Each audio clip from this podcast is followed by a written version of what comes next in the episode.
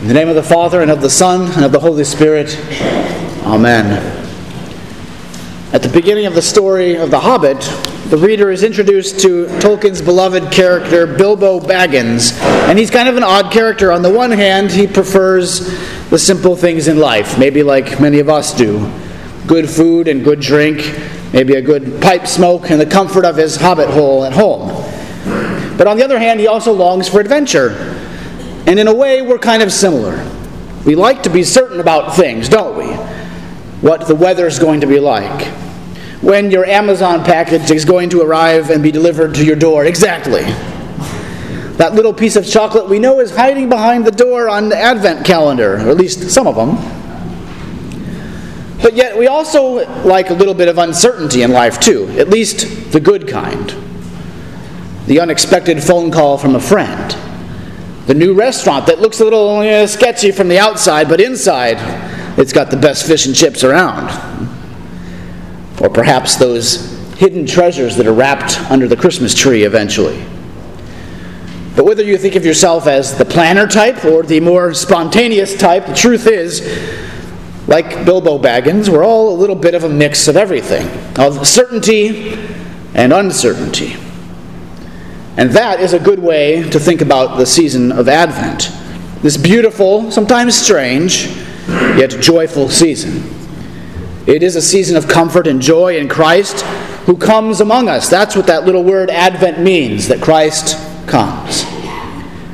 So, Advent is a little bit like the church's back to the future season. We look backwards in the rear view to Jesus' first coming, his coming in humility among us, in the Virgin's womb in the manger, a home in Nazareth, a suffering servant on the cross for us. But we also look forward to the future as well the shout from heaven and the archangel's trumpet, the clouds and the judgment, the resurrection, the life everlasting, the power and the glory. And so, as we look both backwards and as we look both forwards, Jesus comes to us now, here, today, in the present. His great glory and power comes to us hidden under simple things, ordinary, humble words, water in baptism, bread and wine that we receive at a table in the Lord's Supper. So, this first Sunday in Advent, we're reminded that this is a bit of a blessed paradox this certainty and uncertainty, but it's at the heart of the season of Advent.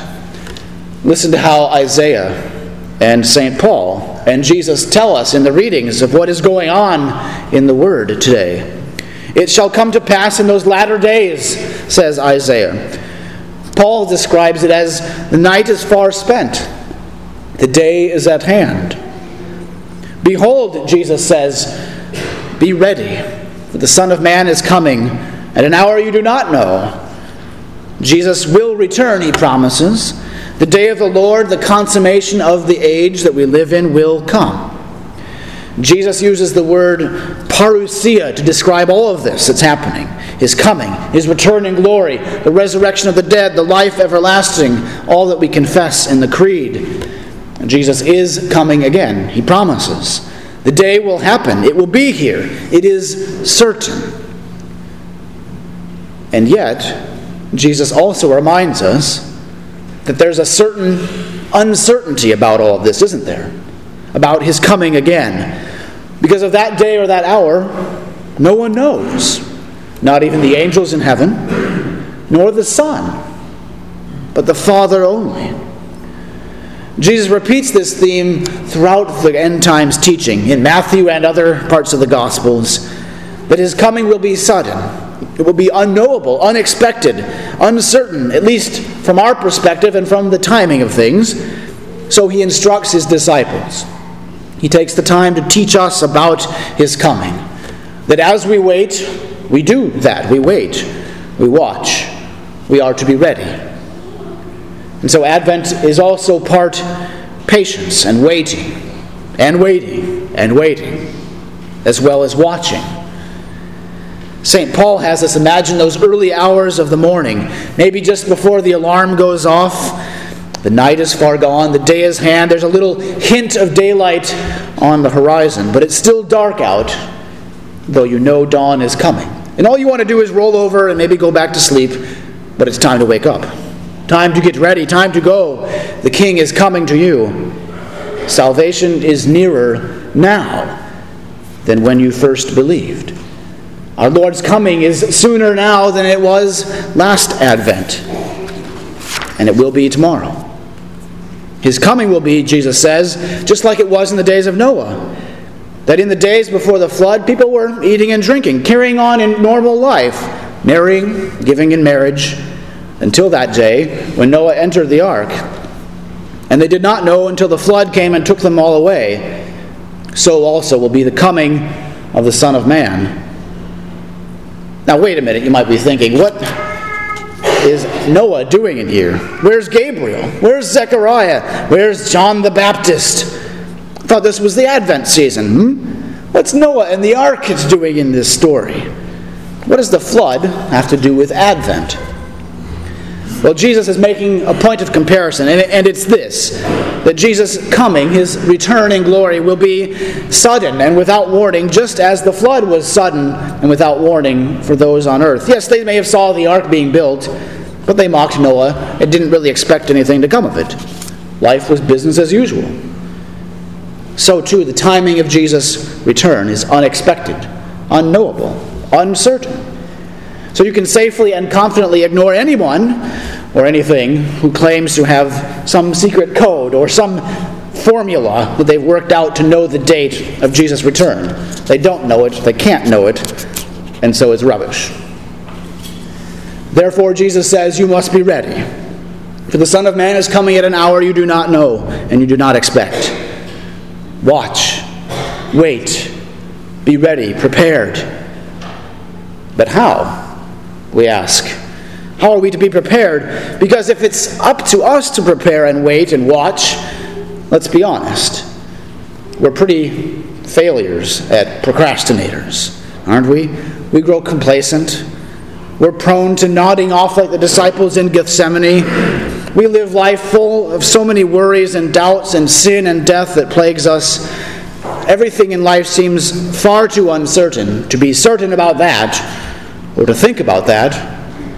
Thankfully, though, it's not up to us, is it? We wait, we watch, we prepare, but it's all done by God's grace, just like it was in the days of Noah. Jesus is the one who prepares us, He makes us ready. His word is what keeps our eyes open and ears watchful for His coming. His absolution prepares us by being forgiven his Holy Supper feeds us and sustains us as we go on our earthly pilgrimage and await His coming again.